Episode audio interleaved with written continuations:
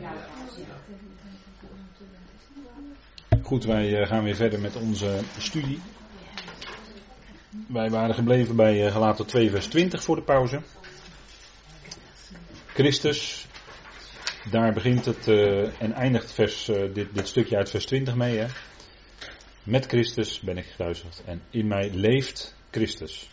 Dat is eigenlijk heel mooi hè, om te zien dat komt ook in de grondtekst tot uiting. Dat het begint en eindigt met Christus en daartussen niet langer ik. Dus dat oude ik, dat is dan op de achtergrond als het goed is. En dat is de werking van het kruis.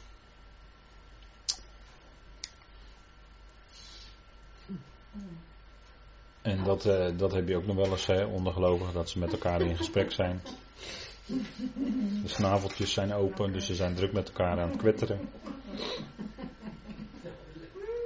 En nou maar hopen dat die gelovigen het over dingen hebben die tot opbouw zijn, hè, met elkaar spreken. Nou, zo te zien. Nee, dat inderdaad. Die ogen staan wat fel, dus ja, ook dat heb je onder gelovigen wel eens. Maar goed.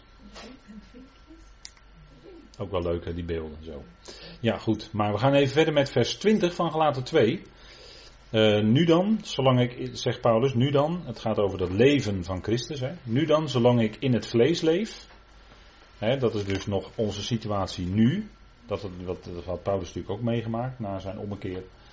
Zolang ik in het vlees leef, hoe leef ik dan? Nou, zegt hij, ik leef in het geloof van de Zoon van God. Die mij lief heeft en zichzelf voor mij overgeeft. He, dus als wij ons afvragen, dat is ook een van de dingen die je wel eens af kan vragen, want ja, daar zijn soms misverstanden over. Maar wat is het werk van Christus nu? Wat is het werk van Christus nu? Nou, dan lezen we dat hier. Hij heeft ons lief, want dat staat hier in de, ja, kunt u zo niet zien, maar dat staat hier in de Aoristus, dus het is een feit.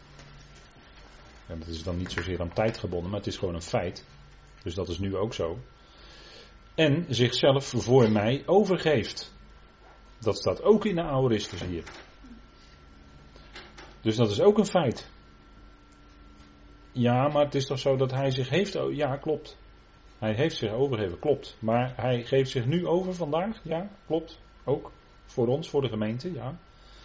En voor God vooral, allereerst, maar voor de gemeente, voor de Ecclesia, voor het lichaam van Christus. Daarvoor geeft hij zich vandaag over om dat werk te doen, om die Ecclesia, om die gemeente voor zich te heiligen en te reinigen, zegt Efeze 5. Dat is ook zijn werk vandaag, waar de voetwassing van de discipelen een prachtig type van is. Ik zeg een type van is. Ik zeg niet dat de discipelen, de 12, bij het lichaam van Christus horen, dat hoort u mij niet zeggen. Want dat is niet zo. Maar het is wel een type van het werk wat hij nu doet bij de gelovigen. Die van het lichaam van Christus zijn. Hoe doet hij dat? Hoe heiligt en hoe reinigt hij? Nou, door het woord. Dus dat staat er toch gewoon in Efeze 5, door het woord. Door het waterbad, want water is een beeld van het woord ook. Reinigende werking van het woord. Reinigt en heiligt hij de gemeente. Met zijn uitspraak. Dat is het werk wat Christus nu doet aan de gelovigen, aan de gemeente. Opdat hij die gemeente te zijner tijd voor zich stelt. Heerlijk, zonder vlek of rimpel enzovoort. Nou, zo zullen we ook voor hem staan. Als compleet lichaam van Christus zullen we bij hem zijn straks. Zullen we als compleet lichaam van Christus bij hem zijn. Zonder wat dan ook. Zonder mankeren. Nou, dus dat geloof van de Zoon van God, hè. Want Paulus zegt, ik leef in het geloof van de Zoon van God. Dus hoe leven wij? Nou, in geloof. Dat zegt Paulus hier. Zolang ik in het vlees leef, leef ik in het geloof. Nou, welk geloof? Nou, dat van de Zoon van God. En hoe geloofde hij dan? En hoe gelooft hij dan? Nou, Gods uitspraken. Wij leven toch en wij wandelen toch door geloof.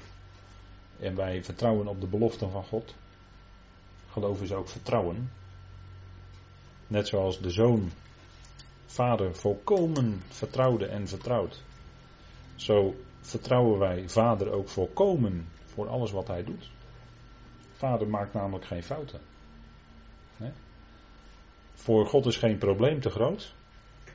En God maakt geen fouten. Nooit. Dat is onmogelijk. Dus als wij ons afvragen van hoe kan dit nu allemaal, wat er nu gebeurt, dan beseffen we daar bovenuit één ding, dat God geen fouten maakt. Dus doet God het goed? Ja, hij doet het altijd goed. Doet God het verkeerd? Nee, nooit. Hij doet het nooit verkeerd. Hij doet altijd goed. Dus wat er ook gebeurt, en dat is soms moeilijk hoor, en het kost soms strijd en tranen en verdriet, maar wat er ook gebeurt, God maakt geen fouten. En daarom kunnen we hem altijd danken. We kunnen alles met gebed en smeking, met dankzegging, bekendmaken bij God. Wat? Alles. En we kunnen hem voor alles danken, omdat we weten dat hij het altijd ten goede uitwerkt. Hij maakt namelijk nooit een fout. God doet het altijd goed. En daarom zingen we ook wel eens, Vader, wat u doet, is goed. En daar kunnen we misschien wel veel op proberen af te dingen, maar uiteindelijk ontdek je wel als gelovigen dat daar gewoon helemaal niks op af te dingen valt. God is per definitie foutloos. En hij heeft, en daar wil ik wel heel ver gaan door te zeggen dat hij de tegenstander als tegenstander geschapen heeft. Heeft God daarmee een fout gemaakt? Nee. Want die tegenstander doet precies waarvoor hij geschapen is. Namelijk tegenwerken, tegenstaan. Dat moet hij doen. En hij kan nooit verder gaan. Hij kan geen millimeter verder gaan. Dan dat God hem de ruimte laat, om het zo maar te zeggen. Nou zeg ik het even heel menselijk hè, allemaal. Maar verder kan hij niet. Kijk maar in het leven van Job. Hij mocht Job met zweren slaan, ziek maken enzovoort. Maar hij mocht niet zijn leven nemen. En dat gebeurde ook niet. Dus hij kon nooit verder gaan dan dat God hem toestond om te gaan. En als u en zegt u ja, maar ik wil een voorbeeld onder mensen. Goed, de farao. Gaan we naar de farao kijken. Farao van Egypte. Daartoe heb ik u verwekt, zegt Paulus in Romeinen 9. En dan heeft hij het over de farao. Daarom heb ik jou verwekt, zegt God over de farao, opdat ik mij aan jou zal verheerlijken. Nu zeg ik het even heel kort door de bocht en met mijn eigen woorden. Maar zo is het gegaan in de geschiedenis, toch? En hij verhardde het hart van farao. Ja, dat mag je onder veel gelovigen en christenen niet zeggen, maar het staat er wel hoor. Het staat er wel. Wie verhardde het hart van farao? Hij zelf? Nee, God. God verhardde het hart van farao. Waarom? Opdat hij zich aan de farao zou verheerlijken en omdat zijn naam, Gods naam, dat die bekend zou worden over de hele wereld. En vandaag de dag wordt het nog steeds uitgebeeld in films. De verlossing van Israël uit Egypte door de machtige hand van God. Die films, daar komt dan de eer van God helaas niet zoveel tot in uitdrukking. Maar goed, dat is weer een ander verhaal. Maar het wordt nog steeds verfilmd en die is nog steeds overal bekend. En hoe Mozes dan werd ingezet door God als verlosser van zijn volk. En dan weet u dat hij die Egyptenaar doodsloeg en dan keek hij links en rechts. En dat was niet omdat hij bang was hoor. Want je kan de geschiedenis zo lezen, maar je kan het ook heel anders zien. Je kan het namelijk ook zo zien. Mozes keek links en rechts. Is er iemand die mijn volksgenoot helpt? Nee, er is verder niemand die hem helpt. Dan ga ik hem helpen. Zo kun je het ook lezen. Moet je maar zo lezen, op die manier. Dus dan kan je het heel anders zien. Ja. Maar goed, we gaan niet verder. Ik moest daar ineens aan denken toen ik het over farao had. Maar dat schoot me te binnen. Maar Mozes, in Hebreeën 11 staat er iets geweldigs over hè. Mozes die achter de smaadheid van Christus hoger dan een leven in zonde bij de Egyptenaren. Hij verkoos liever om te lijden met het volk van God, dus hij achter de versmaadheid van Christus staat er dan hè. Dus datzelfde lijden en die smaadheid, dat onderging Mozes dus heel bewust. En dat deed hij, hoe? Want we hebben het nu over hoe we wandelen. Door geloof, of in geloof, staat er dan in Hebreeën 11. Hij is een van die mensen die wandelde in geloof. En er wordt dit van Mozes naar voren gehaald. En er wordt dat erbij gezegd. Hè? Hij wilde liever de smaadheid van Christus dragen dan te leven in de zonde of onder de zonde tijdelijk. Hè, de genieting van de zonde, ik weet niet precies hoe het er staat, bij de Egyptenaren. Had hij best kunnen doen. Lekker aan het hof kunnen blijven, leven in weelde en weet ik wat allemaal. Maar deed hij niet. En hij wist zich geroepen. He, dus hij was al veel eerder zo betrokken bij dat volk. Waarom? Nou, omdat God natuurlijk in hem werkte. Wat dacht u wat? Waarom dacht u dat hij zijn volksgenoot ging helpen? Omdat God in hem werkte. Dat deed hij niet zelf. Maar het was God die hem daartoe aanzette om dat te doen. Ja, dat hij dan nog 40 jaar bij Jetro allemaal dingen moet leren in de woestijn en met de kudde moet omgaan. Leren omgaan omdat hij later met mensen moet omgaan, dat weet ik wel. Eerst 40 jaar bij de kudde bij Jetro en daarna moet hij het volk leiden in de woestijn, dat weet ik wel. Daar waren die 40 jaar ook voor bedoeld. 40 is ook we hadden heel even over getallen, maar 40 is natuurlijk het getal van beproevingen in de Bijbel. Nou, dat is wat Mozes onderging. Dat is wat de Heer onderging. Die was 40 dagen in de woestijn, toen kreeg hij honger, toen kwam de Satan bij hem. En hoe pareerde die Satan? Met het woord. Het woord van God. Altijd. Dat is ook altijd ons ultieme verdedigingsmiddel. Wat altijd werkt. Dat is het woord van God. Als de tegenstander ons wil beschuldigen van weet ik wat allemaal. Wat in onze gedachten komt. Dan hebben we het woord van God. Wij dan gerechtvaardigd uit het geloof. Hebben vrede bij God door onze Heer Jezus Christus. Alsjeblieft. Zo kun je verdedigen. Met zulke uitspraken. Dan krijg je weer rust en vrede in je binnenste.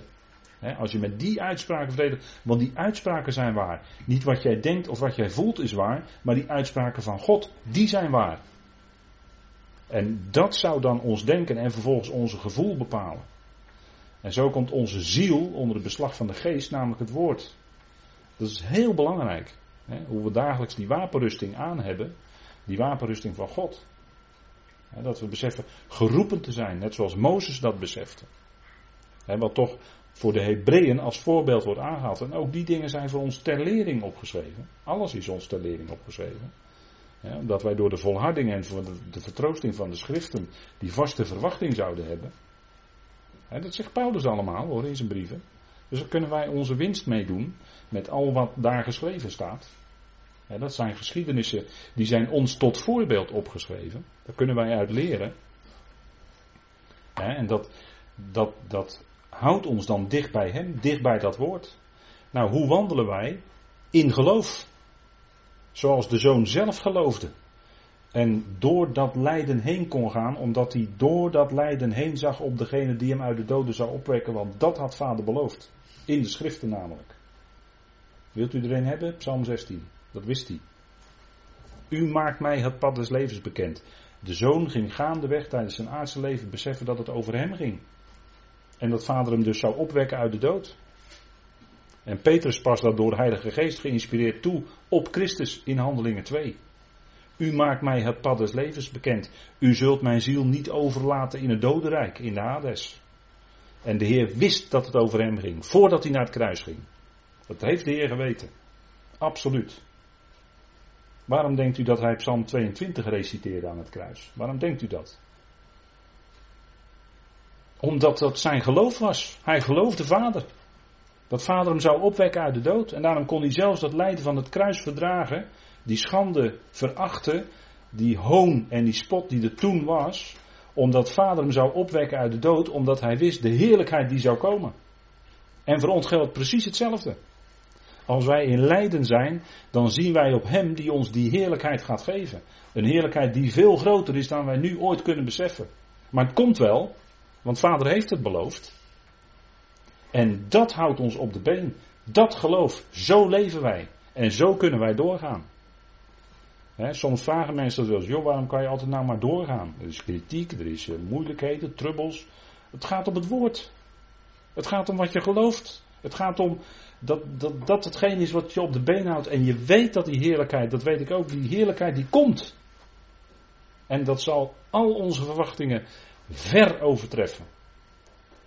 Paulus heeft het in 2 Korinther 4 over een alles te bovengaande, en dan gebruikt hij nog een keer het woord, alles te bovengaande heerlijkheid die komt. Die heerlijkheid. Nou, dat u daar zicht op krijgt. Hoe kun je daar zicht op krijgen? Door te horen naar het woord. Dan wordt dat steeds meer van die heerlijkheid wordt zichtbaar voor je. Voor de ogen van je geest, om het zo maar te zeggen. En de ogen van je hart die verlicht worden. En daardoor kun je leven In die geweldige liefde, omdat je weet dat vader het niet verkeerd doet en omdat vader liefde is en dat hij met ieder tot zijn doel gaat komen. Met ieder, dus ook met mijn ongelovig kind, ja ook daarmee. Daar komt hij ook mee tot zijn doel. En een ongelovig kind, daarover heb je verdriet in je hart. Dat breng je bij de Heer, elke dag denk ik. En je weet nochtans dat dat kind er ook zal komen. En dat is een troost die je hebt, dat is troost. Dat is werkelijke troost hoor. En anders is het er niet. Anders lege handen.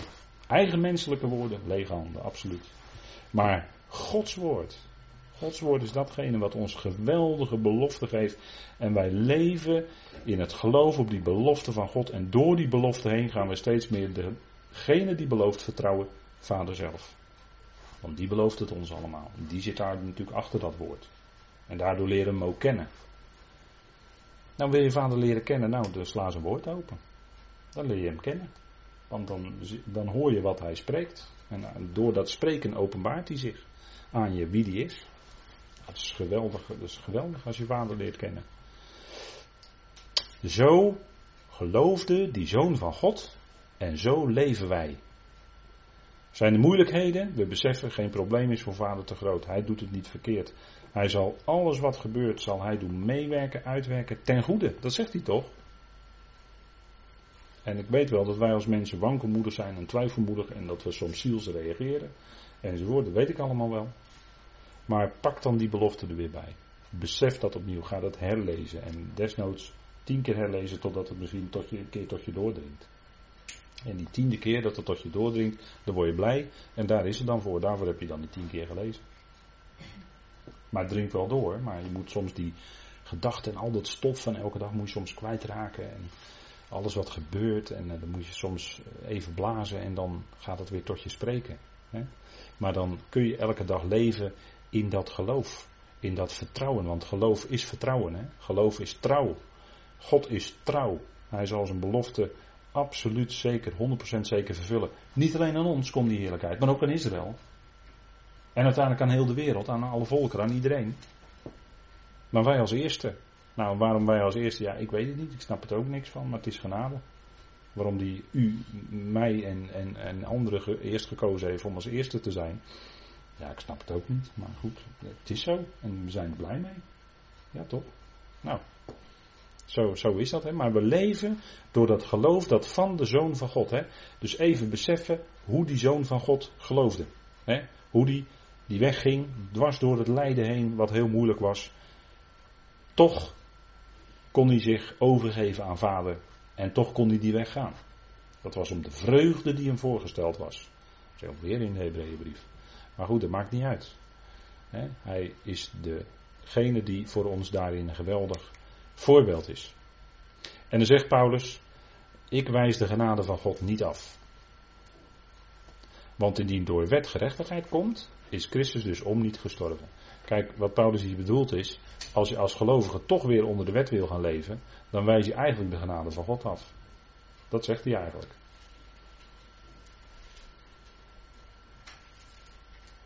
Want dan zeg je eigenlijk van nou, ik ga het zelf proberen. En dan wijs je daarmee dus de genade van God af, in feite. Hè? Maar Paulus zegt, ik wijs de genade van God niet af. Want indien door wet gerechtigheid komt, is Christus dus om niet gestorven. Hè, dus in feite zeg je dan, wat Christus gedaan heeft, was in feite niet nodig. Dat gaat heel ver hoor. Paulus trekt de uiterste conclusies van wat mensen dan denken en zeggen. Maar dit zijn de consequenties hoor. Dus dat gaat echt heel ver hoor. En kijk, de wet zegt, vervloekt is een ieder die niet blijft in al wat in de boekrol van de wet geschreven staat om dat te doen. En de genade zegt, en dan zegt even dan dus met eigen woorden voor deze keer. Genade zegt, gezegend ben je, wat je ook doet, want Christus heeft jou gerechtvaardigd en niemand kan het wagen jou over iets nog aan te klagen.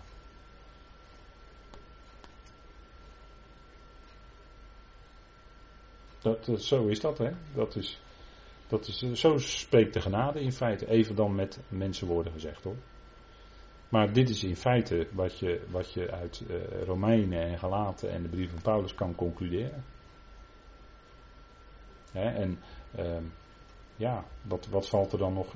Niemand in het hele heelal is nog in staat om gelovigen in Christus te veroordelen. Niemand. Tegenstander zou het maar al te graag willen. Die doet dat ook het liefst. Maar er valt niks te beschuldigen, want dat kan niet. Als je eenmaal rechtvaardig bent, dan kan je niet meer nog over iets aangeklaagd worden. Onmogelijk. Dus dat zegt de genade eigenlijk. Hè. Te allen tijden zegt de genade tegen jou, gezegend ben je. Nou, dat is geweldig, hè. Dat is werkelijk goed nieuws. En Christus heeft jou gerechtvaardigd. En niemand kan het wagen jou over nog iets aan te klagen. Dus dat is een hele andere manier van spreken. Dat is heel anders dan wat onder de Torah gold. En dit staat in Leviticus, dat weet u wel. Dat zijn bekende woorden. Het staat in Leviticus 19. Dat was de vloek van de Torah. Maar daar komen we nog wel op. Dat heeft Christus ook gedragen. Hè? Maar daar komen we nog op. Dus het gaat heel ver. En Paulus zegt gewoon, duidelijk, ik wijs de genade van God niet af. Dus hij gaat niet mee. Integendeel, hij schrijft er juist tegen in. Nou goed, hier even een mooi rustig plaatje uit wat we wel eens kunnen zien zo.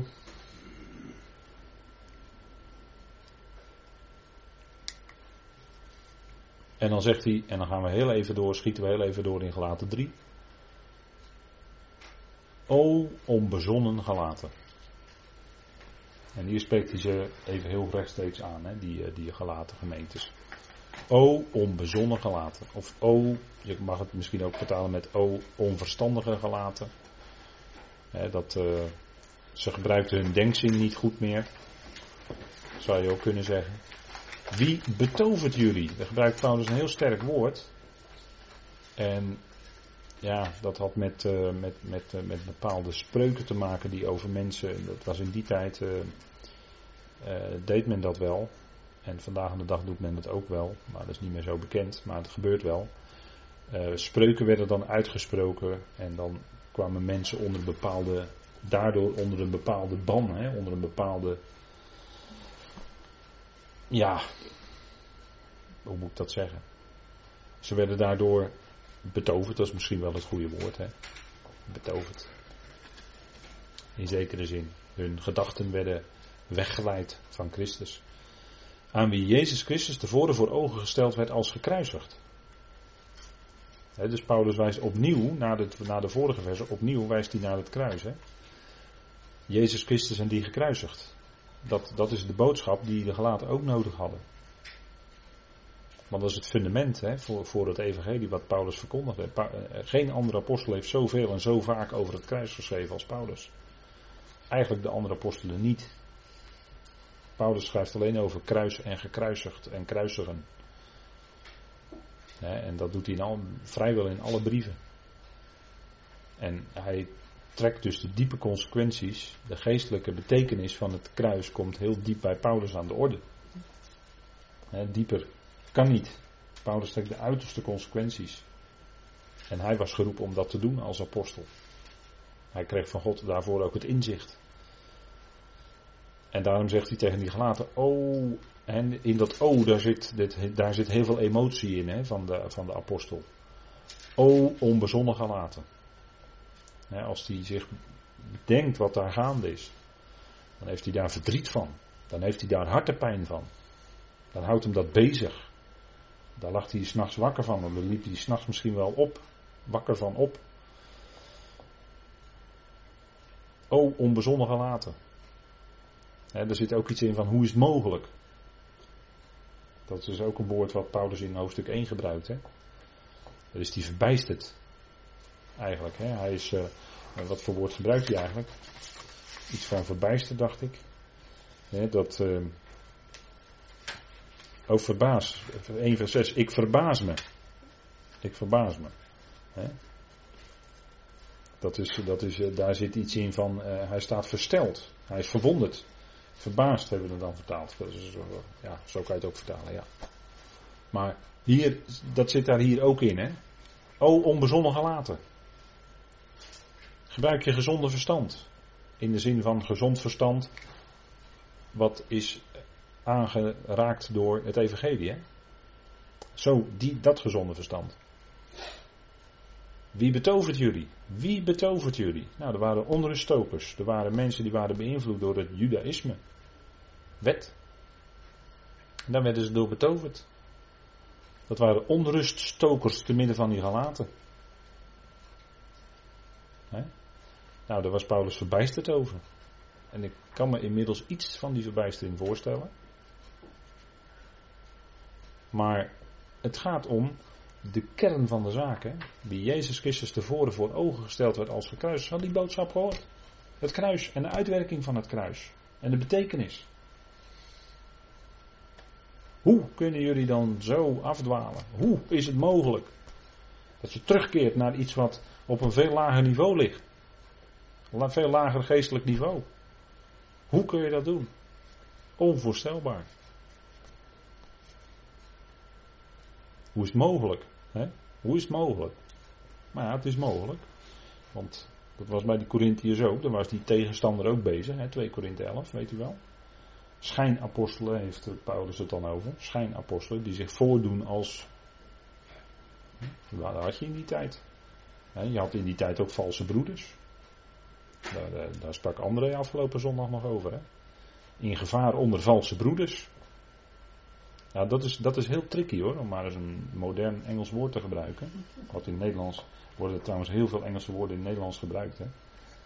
Maar goed, tricky gebruiken ze ook wel eens. Het is heel tricky.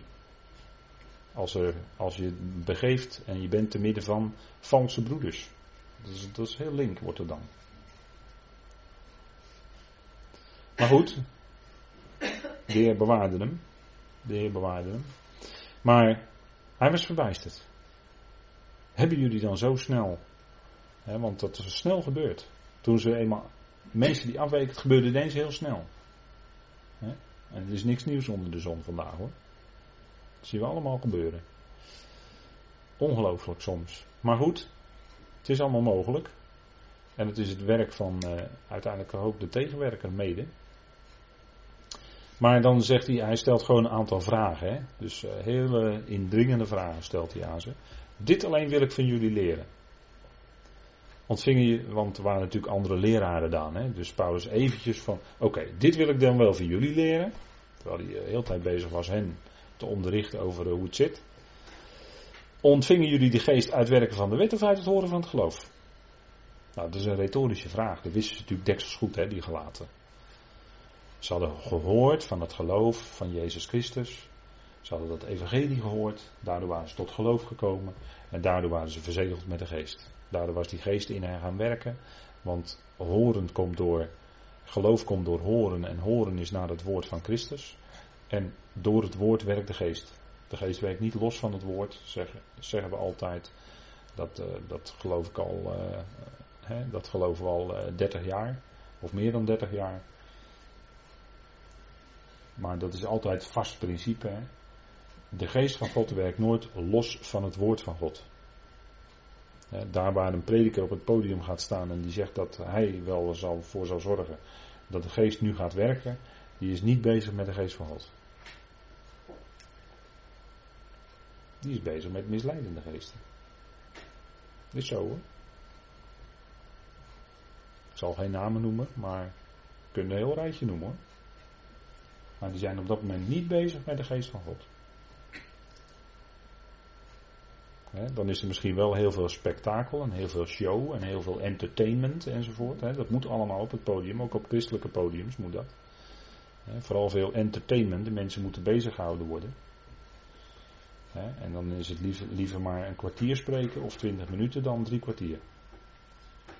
He, want dat heeft men dan uitgevonden wetenschappelijk, dat de mens maar 20 minuten geboeid kan luisteren. Nou, ik verzeker u. Dat als u geboeid luistert naar het woord, dan kunt u het zo een uur volhouden hoor. Dat verzeker ik u. Dat weet ik uit eigen ervaring. En dat weten denk ik velen met mij ook uit eigen ervaring. En dan is het flut om te zeggen dat je maar 20 minuten moet spreken. Ja, dan word ik niet gezellig hoor, als het om die dingen gaat.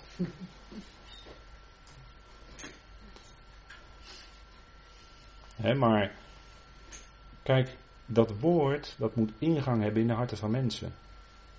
En als jij niet in staat bent om in 7 keer 24 uur van een hele week langer dan 20 minuten te luisteren, dan vraag ik me eigenlijk af, wat kom je doen? Wat kom je doen?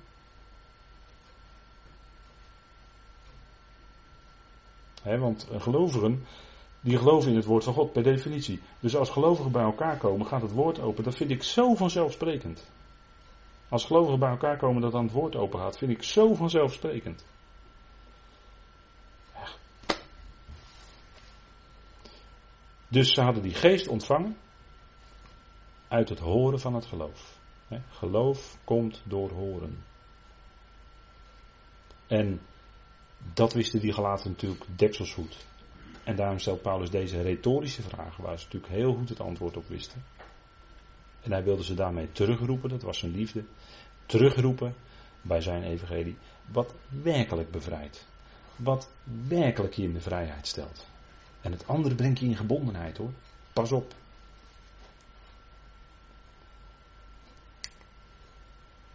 En dan wordt het levend water, kijk. Dat zegt de schrift van iemand die gelooft, hè. Dat levende water, ja, dat gaat dan op een gegeven moment doorstromen hè, in het leven van een gelovige. Dat gaat dan doorstromen naar anderen toe, op welke manier dan ook. Hè, dat prachtig altijd in de natuur hoor. Levend water is stromend water. Hè. Doodwater, dat zie je in de Dode Zee. Bent u er wel eens geweest in de Dode Zee? Nou, daar zit niet veel leven in hoor. De naam zegt het al. Maar er zit niet veel leven in. Ja, je kan er wel lekker in drijven en een krantje lezen. He, want het is een heel hoog zout- en mineralengehalte. Maar het is wel dood. Er zit geen leven in. Het is geen doorstromend water. Maar dat zal het wel worden. Want de parallel zal aangepast worden in het duizendjarig rijk. Dan zal die Dode Zee niet langer stilstaan dood zijn. Maar dan zal het doorstromen. He. Er zal er weer doorstroming komen. En dan wordt het weer levend, stromend water als type van dat dan die Torah zal uitgaan uit, die onderwijzing zal uitgaan uit Jeruzalem en uit Sion over de hele wereld. Dat zal dan ook stromend water zijn, tot zegen voor de volkeren. En dus wordt het in de natuur, in Israël, wordt het dan aangepast door God, die zorgt daar zelf al voor, dat dan stromend water er zal zijn, dus dan heb je geen Dode Zee meer. Maar dan is het gewoon levend water door de Jordaan. De Jordaan met de naam Jarad, hè, dat betekent neerdalen. En dat zal dan de geest van God ook doen op de mensen. Hè. Zijn geest zal uitgestort worden op alle vlees. Hè. Dat is ook dat neerdalen. Daar is de Jordaan alleen maar een type van. En dan gaat dat woord, dan gaat die Torah gaat uitstromen naar de volkeren. En dan zullen ze komen op het Loofwittefeest te vieren. Oh, dat zal een geweldige tijd zijn. Het zal een geweldige tijd zijn. Hè. Dan gaan ze iets leren van de geestelijke waarheden. Maar in de nieuwe schepping, op de nieuwe aarde, zal dat leerproces nog veel verder gaan. En daar zal Israël bij gelegenheid door ons, de gemeente, onderwezen worden in de aspecten van het evangelie van Paulus. Want dat kennen ze dan nog niet, dat moeten ze dan nog leren kennen. Dat leren ze in de 1000 jaar ook nog niet kennen. Want dat is nog de oude schepping. Pas in de nieuwe schepping, dan zit je dus op een heel ander plan, pas daar zullen zij in staat gesteld worden om deze waarheden, die wij nu al mogen kennen, moet je nagaan. Om die dan te leren kennen en door te dragen weer verder naar de andere volkeren toe. Ah, dat zal ook een geweldige tijd zijn, hè, die nieuwe schepping. Die nieuwe aarde, dat zal iets geweldigs zijn. Als hemel en aarde dan ook volkomen één gaan worden op den duur. Hè, als allen levend gemaakt zullen worden. Nou, daar zal allemaal op uitlopen. Hè. Dat is levend water. Dat zal dan uitstromen over... Door heel de schepping heen, hè? Niet letterlijk, maar dan geestelijk gezien natuurlijk, hè? Door alles heen. Nou, goed, ik wil het hierbij laten voor vanavond.